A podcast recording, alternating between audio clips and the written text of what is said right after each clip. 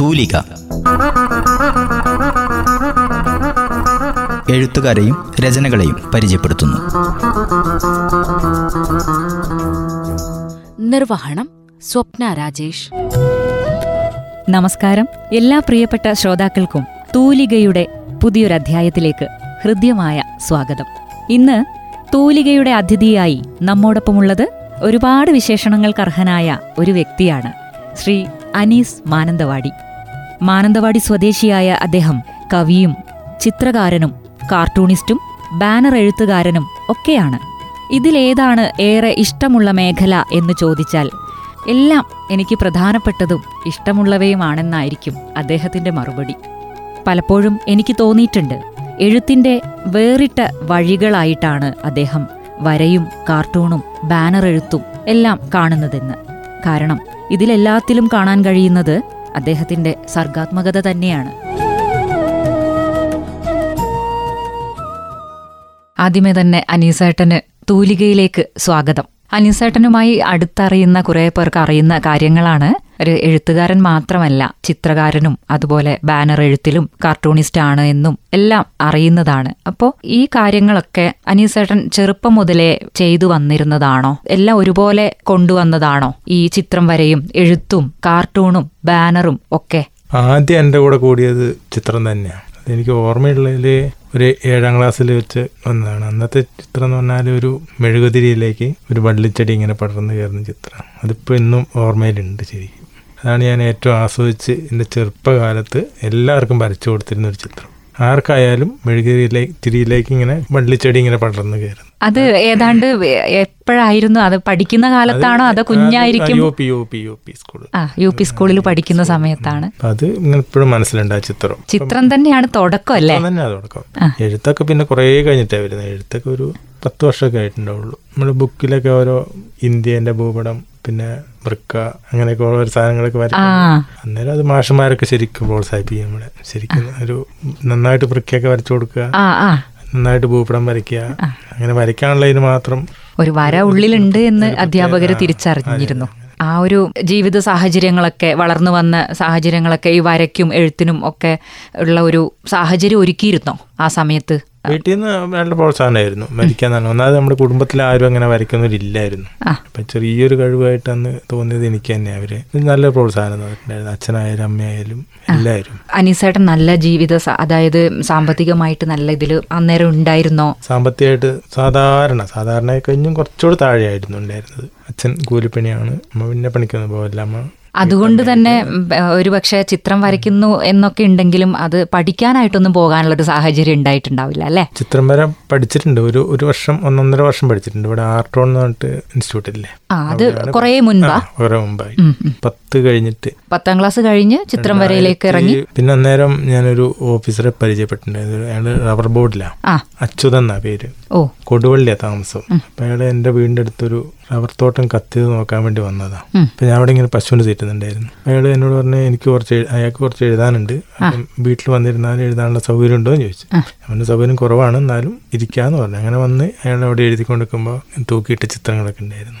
കുറേ ഒട്ടിച്ചു വെച്ചിട്ടുണ്ടായിരുന്നു. വെച്ചത് അപ്പൊ അയാൾക്ക് അത് കണ്ടപ്പോൾ ഒരു ഭയങ്കര ഒരു ഇഷ്ടം തോന്നി. അപ്പൊ എന്നോട് അഡ്രസ്സൊക്കെ മേടിച്ചു പോയിട്ട് പിന്നെ എല്ലാം ഒന്നാം തീയതി മുന്നൂറ് രൂപ വെച്ച് അയച്ചു തരും. അക്കാലത്ത് മുന്നൂറ് കേട്ടോ ശരി. മുന്നൂറ് രൂപ വെച്ച് അയാൾ അയച്ചു തന്ന ആ തുക കൊണ്ടാണ് ഏകദേശം ഞാൻ ഒന്നര വർഷം ആർട്ട് പഠിച്ചത്. ആ ഒന്നര വർഷം പഠിച്ചത് തന്നെയാണ് ശരിക്കുള്ളൂ അല്ലേ? ആ ഒന്നര വർഷം പഠിച്ചിട്ടുണ്ട് അത്ര പഠിക്കാൻ പോയത്. അത് ലോവർ എഴുതി പാസ്സായി ഹയർ എഴുതാൻ പറ്റിയില്ല. അത് ശരി. ഹയർ എഴുതിയില്ല. അദ്ദേഹം ഇപ്പോഴും ഇപ്പോഴും ഇപ്പോഴും ഞങ്ങൾ പോകലൊക്കെ ഉണ്ട് വീട്ടിൽ പോകും. അവിടെ പോകുമ്പോൾ രണ്ടു മൂന്ന് ദിവസമൊക്കെ അവിടെ താമസിപ്പിക്കും. ഭയങ്കര ഇഷ്ടം എപ്പോഴും ഓ അതപ്പം അച്യുതൻ. ശരിക്കും ഒരു പ്രചോദനം തന്നെയായിരുന്നു അല്ലേ മുന്നോട്ട് പോകാനുള്ള അന്ന് ആ കാലത്തും ഇക്കാലത്തും കണ്ടതിൽ മറക്കാൻ പറ്റാത്ത ഒരാളാണ് കേട്ടപ്പോ എനിക്ക് ഒരു നല്ല പൈസക്കാരനാണ്. നല്ല ജോലി ഭാര്യയ്ക്ക് ജോലി ഒക്കെ ഉണ്ട്. പക്ഷെ ആ ഒരു മനസ്സ് വേണ്ടേ? ഒരാൾക്ക് ഒരു കൊടുക്കാന്നുള്ളത് അത് വേണം എന്തായാലും. കുറച്ച് പേര് കണ്ടിട്ടുണ്ടാവും. പക്ഷെ എന്നാലും എനിക്ക് ഫസ്റ്റിലേ പറയാൻ തോന്നുന്ന ഒരു പേര് അച്യുതൻ തന്നെയാണ്. അതെല്ലേ? അച്യുതൻ സാർ എനിക്ക് പേപ്പർ മേടിക്കാനും പെയിന്റ് മേടിക്കാനും ഇവിടെ ഫീസ് അടയ്ക്കാനൊക്കെ അത് മതിയായിരുന്നു.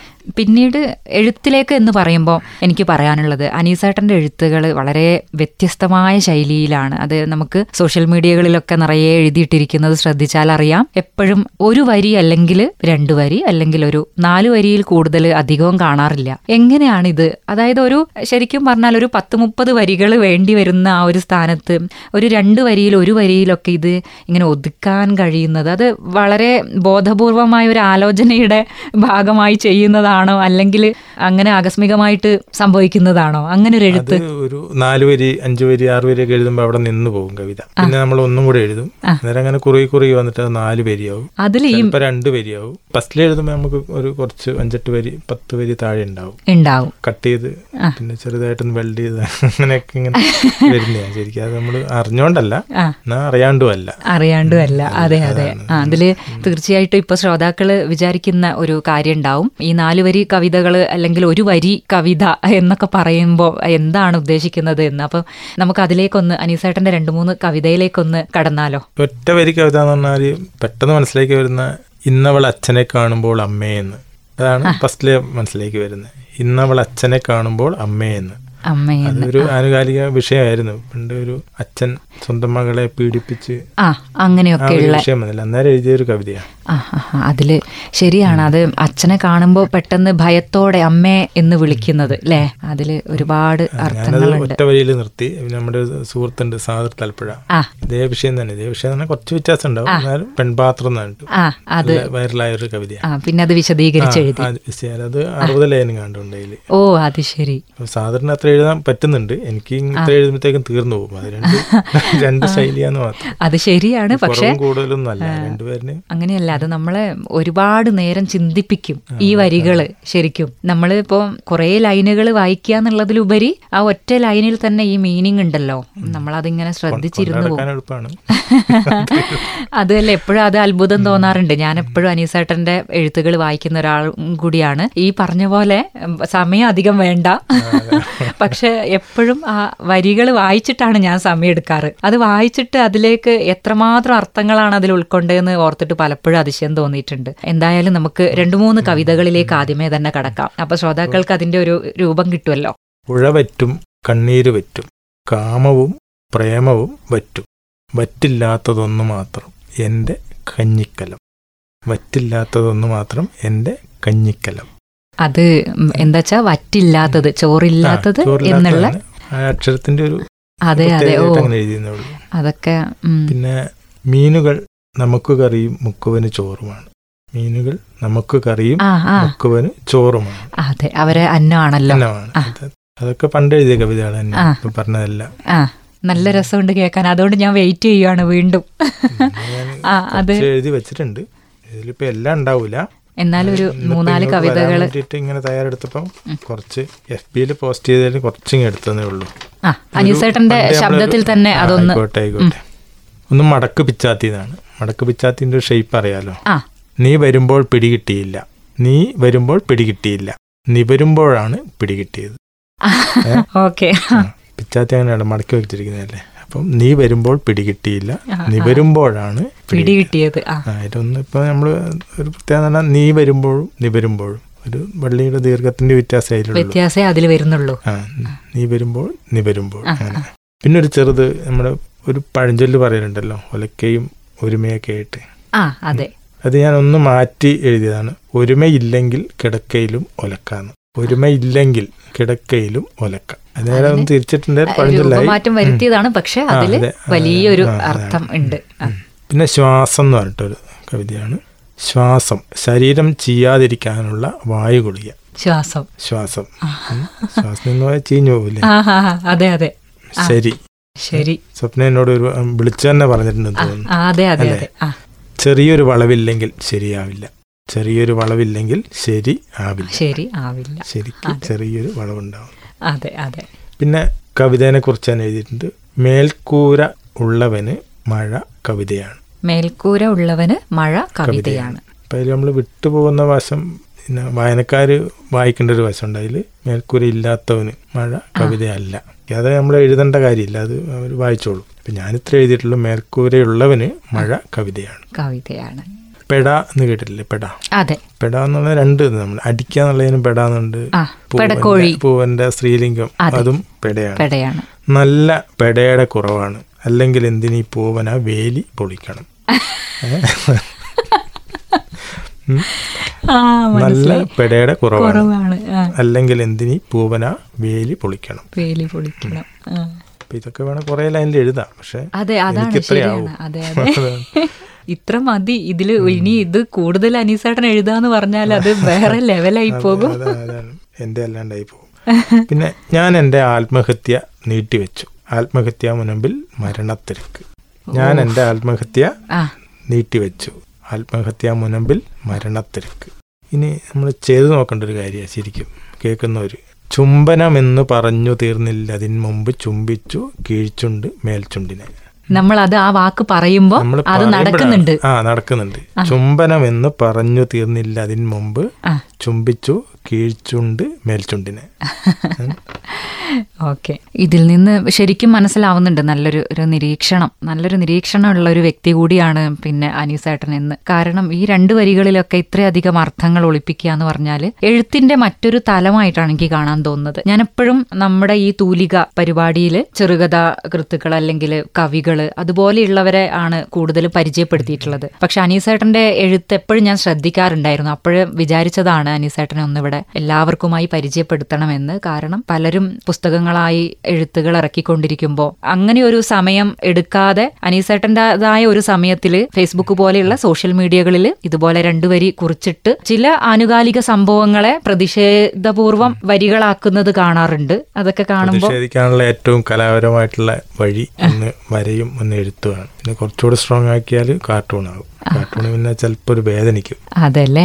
അതിൽ അതെ ഈ പറഞ്ഞ മൂന്നും അനീസേട്ടൻ ചെയ്യുന്ന കാര്യങ്ങളാണ്. ഈ എഴുത്തും വരയും കാർട്ടൂണും ഇത് എല്ലാം കൂടെ അനീസേട്ടനെ ഒരുമിച്ച് കൊണ്ടുപോകാൻ കഴിയാറുണ്ടോ? ഉണ്ട് തീർച്ചയായിട്ടും. നമ്മുടെ ആ തോലിക വ്യത്യാസം ഉണ്ടെന്നേ ഉള്ളൂ. ഇങ്ങനെ തോന്നുമ്പോൾ ചിലപ്പോൾ ബ്രഷ് കൊണ്ട് തീർക്കും അത് അല്ലെങ്കിൽ പെൻസിൽ കൊണ്ട് പേന കൊണ്ട് തീർക്കും. മൂന്നിലും അല്ലെങ്കിൽ ഇവയെല്ലാത്തിലും ചെയ്യുന്നത് ആ ഒരു ഭാവന തന്നെയാണ്. ആ അവന് തന്നെയാണ്. അത് എഴുതുന്ന ശൈലി അതെ അതെ. ഒന്ന് എഴുത്ത് അല്ലെങ്കിൽ.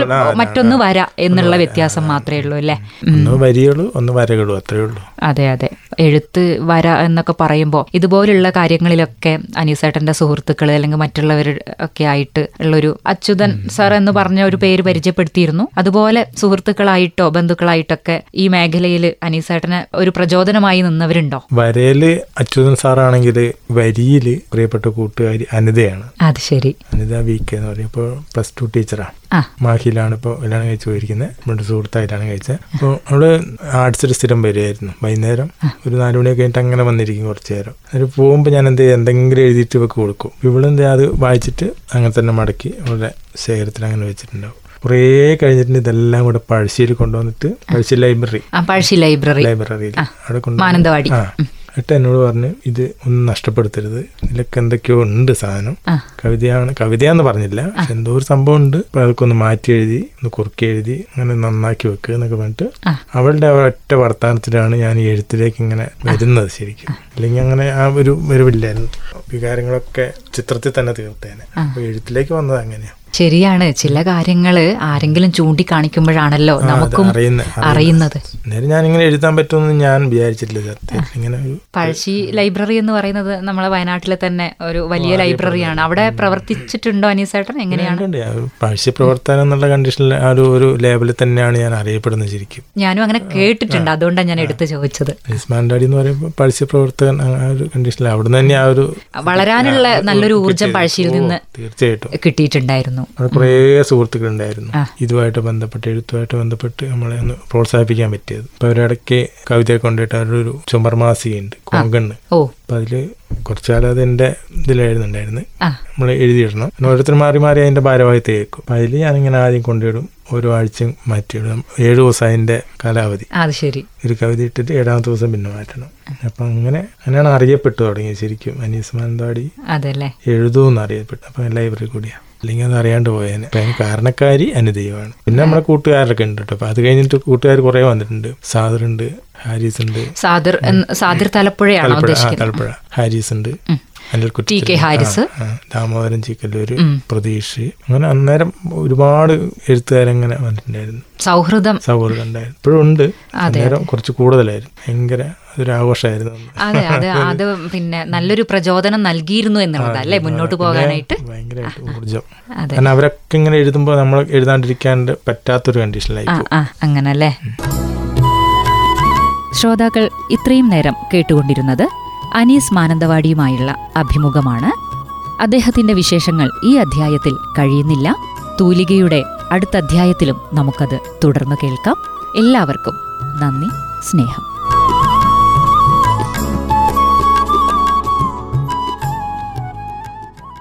നിർവഹണം സ്വപ്ന രാജേഷ്. തൂലിക.